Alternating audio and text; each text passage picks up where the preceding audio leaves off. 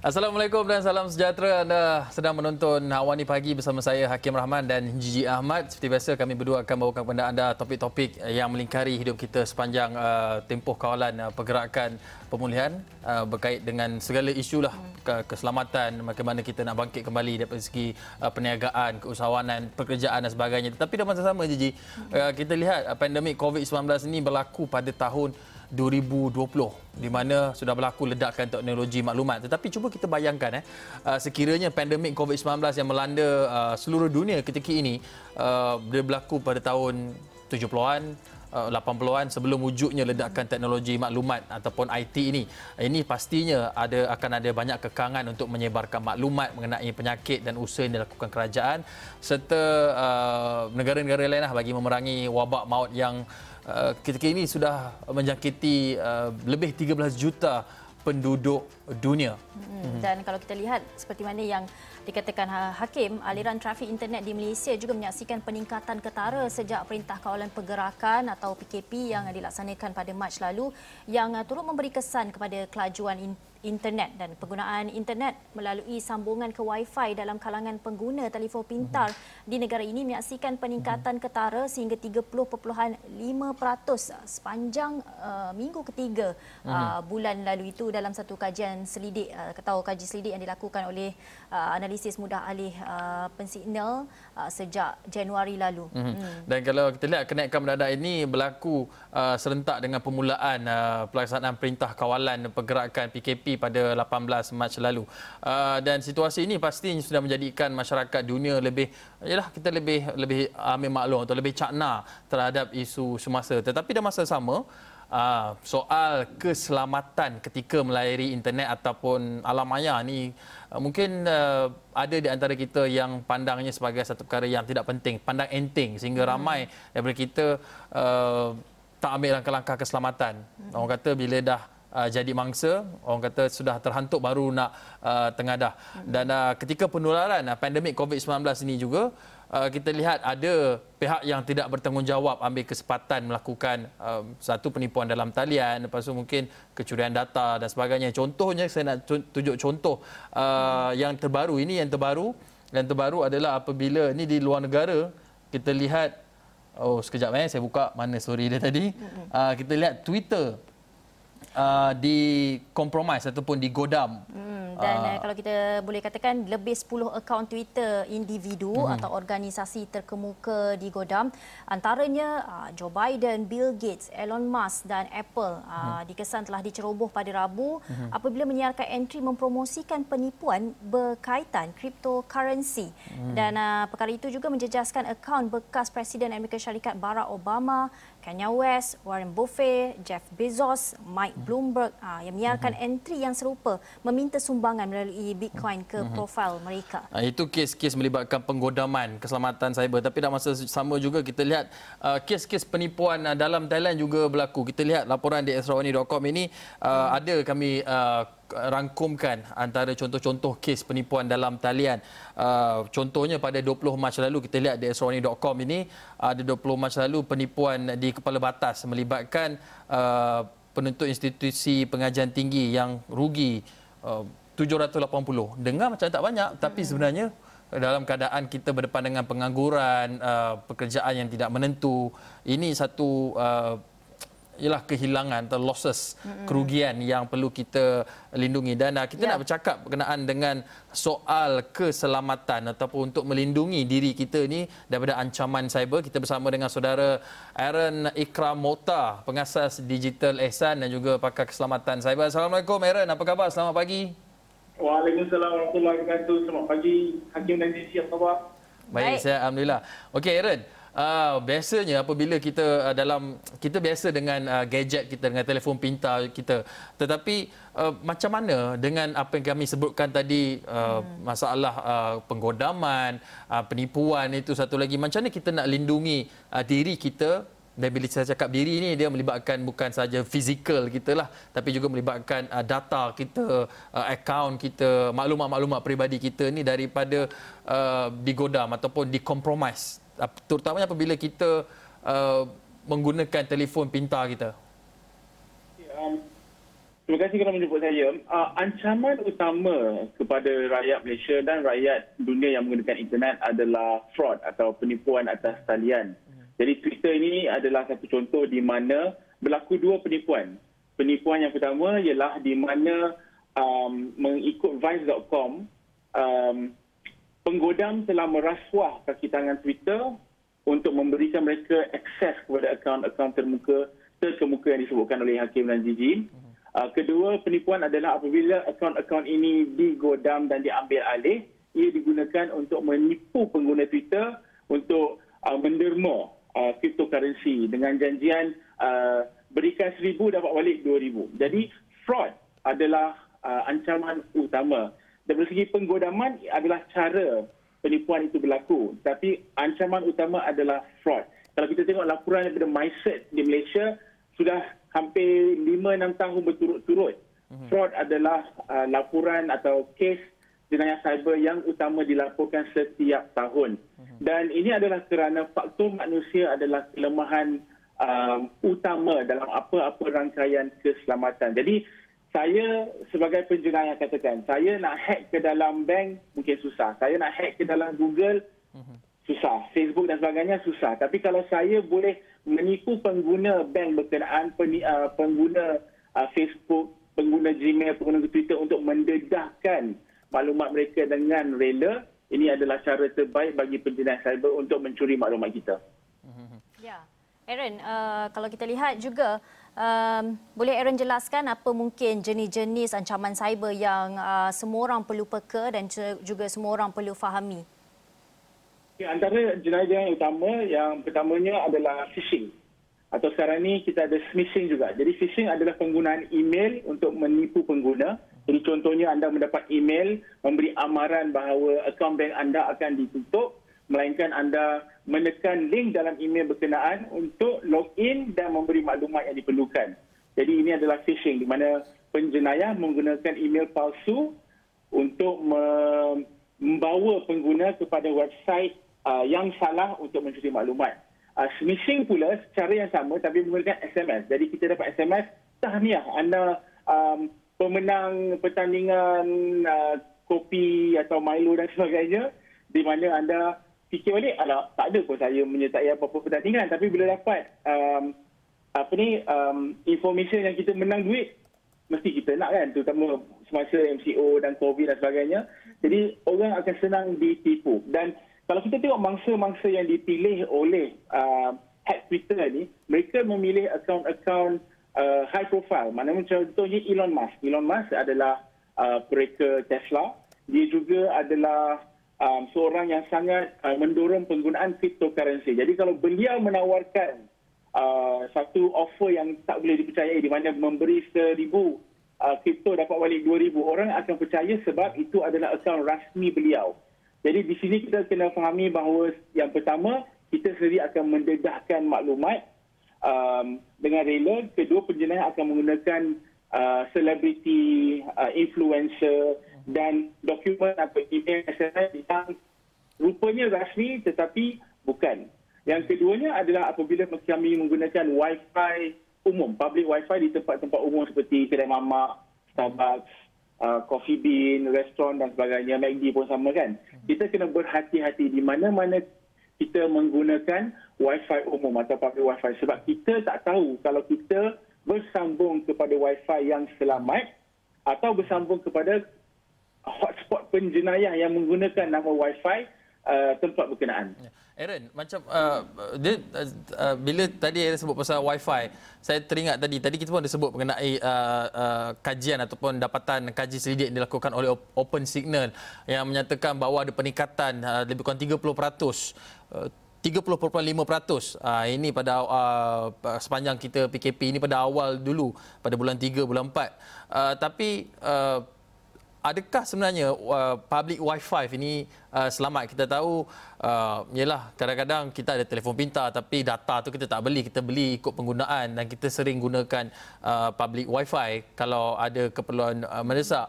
Uh, dan macam mana kita nak pastikan uh, public wifi yang kita masuk itu uh, dia tidak memberi ancaman ataupun mungkin uh, berkemungkinan ataupun berkemampuan untuk uh, menjejaskan keselamatan data ataupun keselamatan cyber kita? Jadi kita perlu memahami bahawa manusia tidak sempurna, maka ciptaan manusia tidak sempurna. Jadi di sini uh, ciptaan teknologi. Uh-huh. Jadi walaupun sebuah teknologi, contohnya uh, keselamatan Wi-Fi pada masa ini, pada hari ini, pada jam ini 100% selamat, tidak ada jaminan ia akan selamat dalam masa sejam, sehari, seminggu atau sebulan. Jadi kita sebagai pengguna perlu mengambil langkah berhati-hati apabila menggunakan public Wi-Fi. Kerana yang pertama, kita tak tahu uh, Wi-Fi yang kita guna itu menggunakan uh, keselamatan Wi-Fi yang terbaik atau tidak, yang terkini. Yang keduanya, kita tak tahu kalau ada penjenayah cyber di tempat yang kita nak guna public Wi-Fi yang sedang menggodam Wi-Fi berkenaan atau menggunakan laptop beliau sebagai hotspot dan hmm. kita akan salah sambung. Kita yang kita sambung kepada katakan awani awani Wi-Fi, free awani uh, Wi-Fi. Tapi rupanya kita sambung kepada free awani Wi-Fi high speed. Bunyi high speed tu lagi menarik. Tapi rupanya bila kita sambung kepada yang uh, free awani Wi-Fi high speed tu, kita sebenarnya bersambung kepada hotspot penjenayah. Jadi di sini nasihat terbaik yang saya boleh berikan ialah kalau anda mem- perlu membuat apa-apa transaksi yang penting, yang sulit, uh, gunakan data anda. Kalau setakat nak tengok video YouTube, nak buka Facebook sekejap dan sebagainya, bolehlah guna public Wi-Fi. Tapi kalau nak buat online banking, nak buat transaksi keuangan dan sebagainya, patah balik ke penggunaan data uh, package anda. Hmm, Aaron, itu satu nasihat yang baik. Dan uh, kita juga nak memahami mengenai penggunaan aplikasi. Uh, tidak asing lagi berita-berita mengenai uh, kecurian data daripada uh, kita muat turun aplikasi-aplikasi. Dan uh, kalau kita lihat contoh-contoh uh, berita sebelum ni, uh, aplikasi TikTok misalnya diharamkan di India. Uh, dan juga pen, uh, telah diharamkan di Amerika kerana ada kecurian yeah. di, ya, di Amazon yang terbaru. Uh, ada kecurian data di situ dan uh, bagaimana kita nak bawa kesedaran ini kepada orang ramai khususnya dan bagaimana mereka boleh mengekang daripada kecurian data melalui uh, muat turun aplikasi ini. Kalau kita tengok the golden rule of the internet atau kalau ada satu nasihat yang kita perlu ingat ialah apa-apa maklumat yang kita nak rahsiakan daripada orang lain jangan letak dalam apa-apa bentuk digital di mana-mana. Mungkin ini susah kerana dalam dunia internet ni kita menggunakan internet untuk transaksi kewangan, ni nak daftar untuk um, sekolah, untuk kerja dan sebagainya. Tetapi kalau boleh, jika maklumat ini adalah sangat-sangat sulit buat anda, kalau boleh jangan letak online di mana-mana. Kerana kalau kita tengok Google Drive, Dropbox, TikTok, mana-mana kita letak maklumat, walaupun maklumat itu video atau dokumen, PDF, audio dan sebagainya, tiada jaminan maklumat itu akan kekal selamat. Sebab kalau contohnya laporan yang keluar tentang Twitter, jika benar kaki tangan Twitter dirasuah untuk mendedahkan uh, atau memberi penjenayah cyber akses kepada admin punya setting dalam Twitter, hmm. bagaimana kalau kaki tangan Google pada masa hadapan atau Dropbox atau uh, mana-mana syarikat lain dirasuah. Jadi ini kita kena tahu. Kita tak boleh jahil atau tak boleh tak ambil tahu bahawa di mana-mana saya meletakkan maklumat saya, saya perlu tahu yang ada risiko maklumat ini mungkin terdedah dengan sengaja atau tidak sengaja, uh-huh. dengan niat yang jahat atau dengan tiada niat yang jahat. Aaron, uh, kita kita faham uh, dalam kita uh, bergerak uh, ke arah masa depan penggunaan teknologi, ledakan teknologi maklumat ini uh, dan adanya laporan-laporan uh, seperti data yang dikompromis, uh, kecurian data. Apa apa yang boleh kita uh, pelajari ataupun apa yang perlu kita uh, ingat? Maksudnya kita nak pastikan bahawa uh, satu perkara itu mempunyai baik dan buruknya. Tapi bagaimana untuk kita mengurangkan risiko berlakunya perkara yang buruk? Dalam kes ini konteks ini adalah kecurian data mungkin apps yang mungkin boleh ambil data kita ataupun kita guna public wifi. Tapi macam mana kita nak mengurangkannya dan memastikan uh, internet itu sebenarnya sepatutnya uh, memudahkan uh, cara kita menjalani kehidupan kita. Bukannya kita nak buat benda itu jadi mudah tapi kita takut-takut ataupun kita terpaksa hesitate? Um, sebenarnya um, hesitate itu okey. Tapi dari segi kata orang uh, positif paranoia. Uh, hmm. Kita jangan paranoid. Kita jangan gabra sangat sampai takut internet, sampai tak nak guna internet langsung. Sebab hmm. ini akan memudaratkan kehidupan harian kita, memudaratkan perniagaan kita. Tetapi kita kena ambil tahu bahawa apa-apa transaksi yang saya akan lakukan di internet ada risiko dia. Jadi tugas saya atau tanggungjawab saya adalah mengurangkan risiko ini.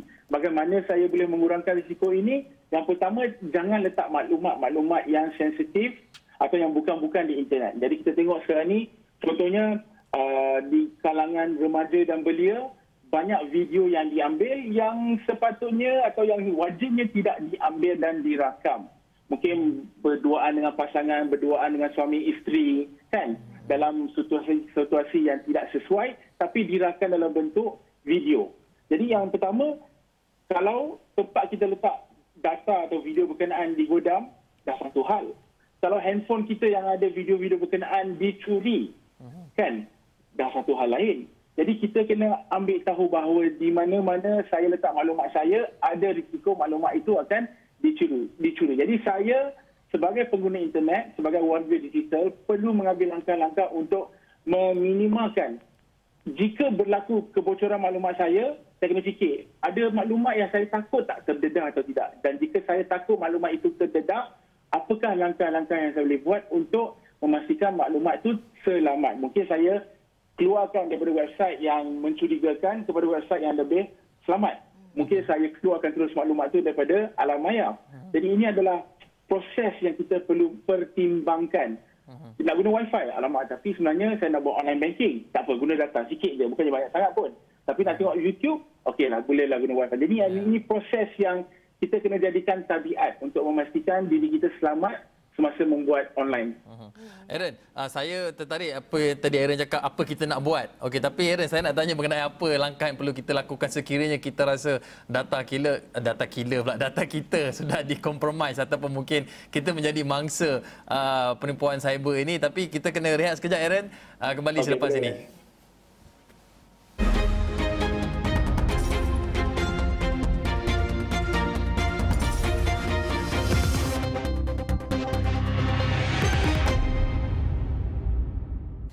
Bertemu lagi dalam Awani Pagi masih kita membincangkan mengenai uh, ancaman cyber dalam hmm. uh, keadaan uh, kita sekarang ini dan bagaimana kita nak menanganinya bersama Aaron Ikram Mohtar pengasas Digital Ehsan. Uh, Aaron, kita nak sambung balik daripada apa yang Aaron katakan tadi uh, mengenai uh, perlu berhati-hati memastikan keselamatan kita dalam melayari uh, public wifi misalnya dan juga aplikasi dan juga mungkin website-website yang uh, uh, tidak tentu keselamatannya hmm. di situ. Tapi Uh, dalam era e-wallet dan cryptocurrency ini. Uh, bagaimana Aaron melihat adakah ia juga satu peluang uh, dalam ancaman cyber dan bagaimana um, adakah kita ni terdedah bila kita menggunakan e-wallet dan cryptocurrency ini terdedah dengan ancaman cyber? Okay, um, dari segi cryptocurrency, uh, kerana ia melibatkan uh, financial um, system, dari segi teknologi ia selamat tapi sekali lagi tidak ada apa-apa uh, teknologi yang 100% selamat. Uh, isu dengan cryptocurrency, jadi contohnya kita tengok kes Twitter adalah di mana jika saya membuat atau saya ditipu untuk menderma cryptocurrency saya, tidak ada cara pihak berkuasa nak uh, mengesan cryptocurrency berkenaan kerana teknologi cryptocurrency ini adalah untuk merahsiakan identiti penerima dan pemberi cryptocurrency. Dari segi e-wallet, uh, kita tengok kalau kat Malaysia kita ada Boost, kita ada uh, Grab dan sebagainya. Di sini kita kena ambil tahu bahawa okey saya memberi amanah kepada sebuah syarikat atau aplikasi untuk membuat transaksi bagi pihak saya. Adakah saya yakin dengan kemampuan syarikat berkenaan untuk merahsiakan atau uh, mengekalkan kepribadian dan keselamatan uh, kewangan saya. Jadi di sini kalau syarikat itu mengambil semua langkah yang diperlukan, insya-Allah transaksi e-wallet ni sebenarnya lebih selamat daripada menggunakan debit card kerana apabila saya menggunakan debit card, uh, duit saya dikeluarkan terus daripada akaun saya. Tapi kalau saya menggunakan e-wallet atau saya menggunakan credit card, pihak e-wallet atau bank akan membuat bayaran terlebih dahulu bagi pihak saya dan menolakkan daripada akaun saya. Jadi ada macam dia punya satu step, satu langkah lebih untuk memastikan duit saya takkan dicuri dengan sewenang-wenangnya. Jadi ada kelebihan dan kekurangan semasa menggunakan e-wallet atau credit card contohnya. Tapi ya. ke, secara umumnya kalau kita buat perbandingan debit card, credit card, e-wallet yang paling lemah atau terdedah kepada penipuan kewangan dan pencurian adalah debit card. Ya, Aaron, kalau kita lihat uh, base apa yang Aaron jelaskan tadi, ya, pemahaman kita berkenaan dengan uh, Bitcoin ataupun uh, mata, uh, cryptocurrency, mata wang digital hmm. ini, ia merupakan antara transaksi yang selamatlah kira dia paling selamatlah so far kan sebab hmm. dia hanya melibatkan ya. pemberi dan juga penerima tetapi hmm. uh, mungkin bagi mereka di luar sana mereka masih lagi tak faham uh, tapi kalau selamat kenapa masih ada lagi kes penipuan kerugian crypto apa ni uh, cryptocurrency dan adakah ini uh, apabila satu proses sistem transaksi itu selamat uh, dia membuka kembali kepada satu lagi uh, ancaman yang disebutkan awal tadi iaitu ancaman penipuan. Ya. Jadi uh, soalan yang uh, baik hakim. Jadi transaksi cryptocurrency selamat. Hmm. Tetapi yang kalau kita tengok contoh Twitter, cara untuk kita nak curi cryptocurrency orang hmm. atau hanya satu cara saja iaitu orang itu memberikan cryptocurrency dia dengan rela. Dan cara saya nak uh, buat orang memberi cryptocurrency dia dengan rela adalah dengan penipuan. Cara penipuan hmm. dengan akaun Twitter kita tengok sebenarnya kes Twitter ni hmm. uh, contoh paling awal adalah pada tahun 2018. Tapi mas, pada masa itu penggodam dia tak ada akses kepada sistem admin Twitter. Jadi apa yang dilakukan ialah dia membuat akaun baru yang menyerupai uh, Elon Musk punya web uh, account. Jadi nama lebih kurang sama, gambar Elon Musk dan penipuan itu berjaya. Tapi yang ni uh, lagi teruk lah sebab uh, penjenayah cyber dapat akses kepada Twitter punya admin. Dia menggodam akaun Elon Musk sendiri yang rasmi dan kita dah biasa bila kita tengok Twitter ada kotak biru kecil dengan chat box tu, oh ini adalah um, akaun yang telah dirasmikan oleh Twitter. Jadi saya boleh percaya. Jadi bila kita dah uh, lower our apa, apa ni?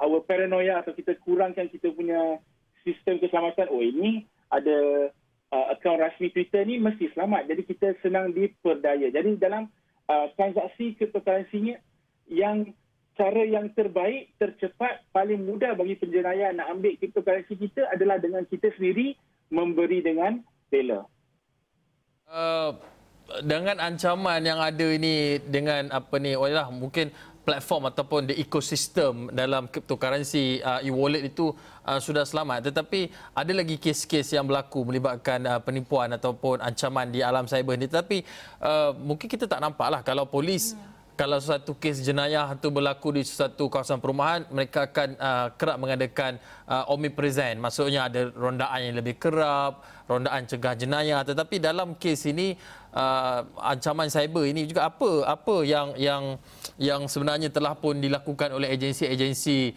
uh, keselamatan uh, berkaitan dengan uh, ancaman cyber ini? Jadi kalau kita tengok uh, SKMM, Cyber Security Malaysia, mereka ada banyak mengambil langkah-langkah uh, pendidikan dan langkah-langkah uh, teknikal untuk memastikan uh, website laman website di Malaysia pengguna internet di Malaysia uh, seselamat yang boleh. Tetapi seperti yang saya sebutkan um, kira kata polis internet ni dia selalu perlu uh, dalam uh, perspektif pertahanan. Mhm. Dia nak serang tak boleh. Dia kena tunggu serangan itu berlaku. Jadi penjenayah pula sebab dia selalu berserang dia boleh mencari aspek atau angle yang baru untuk mengambil kesempatan. Jadi di sini cabaran dari segi pihak berkuasa nak memastikan keselamatan kita. Mereka membuat sebaik yang boleh tetapi penjenayah bergerak lebih pantas daripada uh, pihak berkuasa. Um, cryptocurrency ni atau e-wallet ni dia isu yang menarik sebab satu ia adalah sesuatu yang baru, kira new frontier. Masih lagi uh, kerajaan, agensi kerajaan, Uh, badan berkanun uh, membincangkan cara terbaik untuk mengawal atau uh, menjaga transaksi cryptocurrency ini kerana kita tengok penjenayah di sudut cryptocurrency sebab dia boleh membuat bayaran dan penerimaan keuangan dalam uh, transaksi keuangan berunsur jenayah tanpa dikesan. Tapi kalau berlaku, berlakunya di mana kerajaan atau agensi berkuasa dapat mengawal atau memerhatikan pergerakan cryptocurrency orang tak guna pula. Uh, jadi ini ada situasi di mana perlu ada perseimbangan di antara kita punya kepribadian, privasi kita, di mana kita yakin transaksi kita dirahsiakan pada masa yang sama, Ya. di mana uh, cryptocurrency tidak digunakan oleh penjenayah untuk membuat jenayah dia dan tak boleh dikesan kerana sistem cryptocurrency ini merahsiakan identiti mereka. Ya, Aaron, kita juga nak tahu bagaimana orang ramai boleh apa yang mereka boleh lakukan sekiranya uh, mereka mengalami ancaman cyber seperti uh, akaun media sosial digodam, akaun bank atau PayPal uh, digodam. Apa apa yang boleh mereka lakukan? Okey, um, yang pertama kalau katakanlah akaun bank saya digodam, yang pertama saya perlu panggil uh, talian bantuan bank saya untuk mengenal pasti untuk confirm berlakunya uh, penggodaman atau berlaku transaksi kewangan tanpa kebenaran saya. Uh, sama juga dengan Facebook, dengan Gmail, saya boleh hubungi mereka punya uh, security team untuk membuat laporan. Uh, kalau kita nak buat laporan kepada agensi yang di luar aplikasi berkenaan, contohnya di Malaysia kita boleh cuba hubungi SKMM, MCMC uh, atau Cyber Security Malaysia dia ada talian bantuan Cyber 999, Cyber 999 di mana walaupun Cyber Security Malaysia tidak bukan badan berkanun yang boleh menangkap atau menahan orang, mereka adalah pakar teknikal. Jadi mereka boleh menasihati kita cara terbaik untuk mengumpul maklumat untuk mengumpul bukti sebelum kami membuat laporan kepada pihak polis dan ada akta-akta kerajaan yang akan membantu kita sebagai mangsa jenayah cyber. Jadi okay. dari segi sistem tu ada tapi again sekali lagi kita sebagai pengguna digital ni kadang-kadang kita tak tahu nak laporkan kepada siapa, nak nak kumpulkan bukti apa. Jadi di sini uh, Cyber 999 bagi saya adalah antara cara terbaik untuk saya mendapat lebih maklumat, untuk saya mendapat nasihat bagaimana nak mengumpul bukti dan cara saya nak buat laporan kepada pihak berkuasa. Oh, jadi nombor nombornya tetap sama Aaron uh, Cyber 999 atau atau Ah. kalau kalau kita berasa macam uh, data ataupun keselamatan kita sudah di-compromise mungkin wallet yang mengandungi credit card tu dah hilang nombornya tetap sama 999 Dia Cyber 999. Jadi dia ada dia punya aplikasi dekat mobile phone, dia ada dia punya website juga. Jadi kita boleh ke sana untuk mendapat bantuan dia.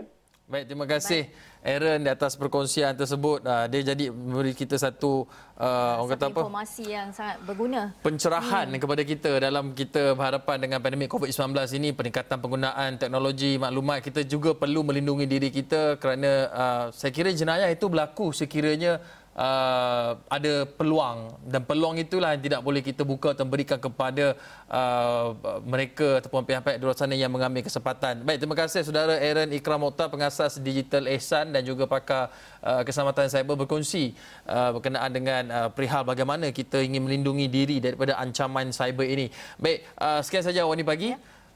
Saya Jijik Ahmad. Saya Keramat jumpa lagi. Bye.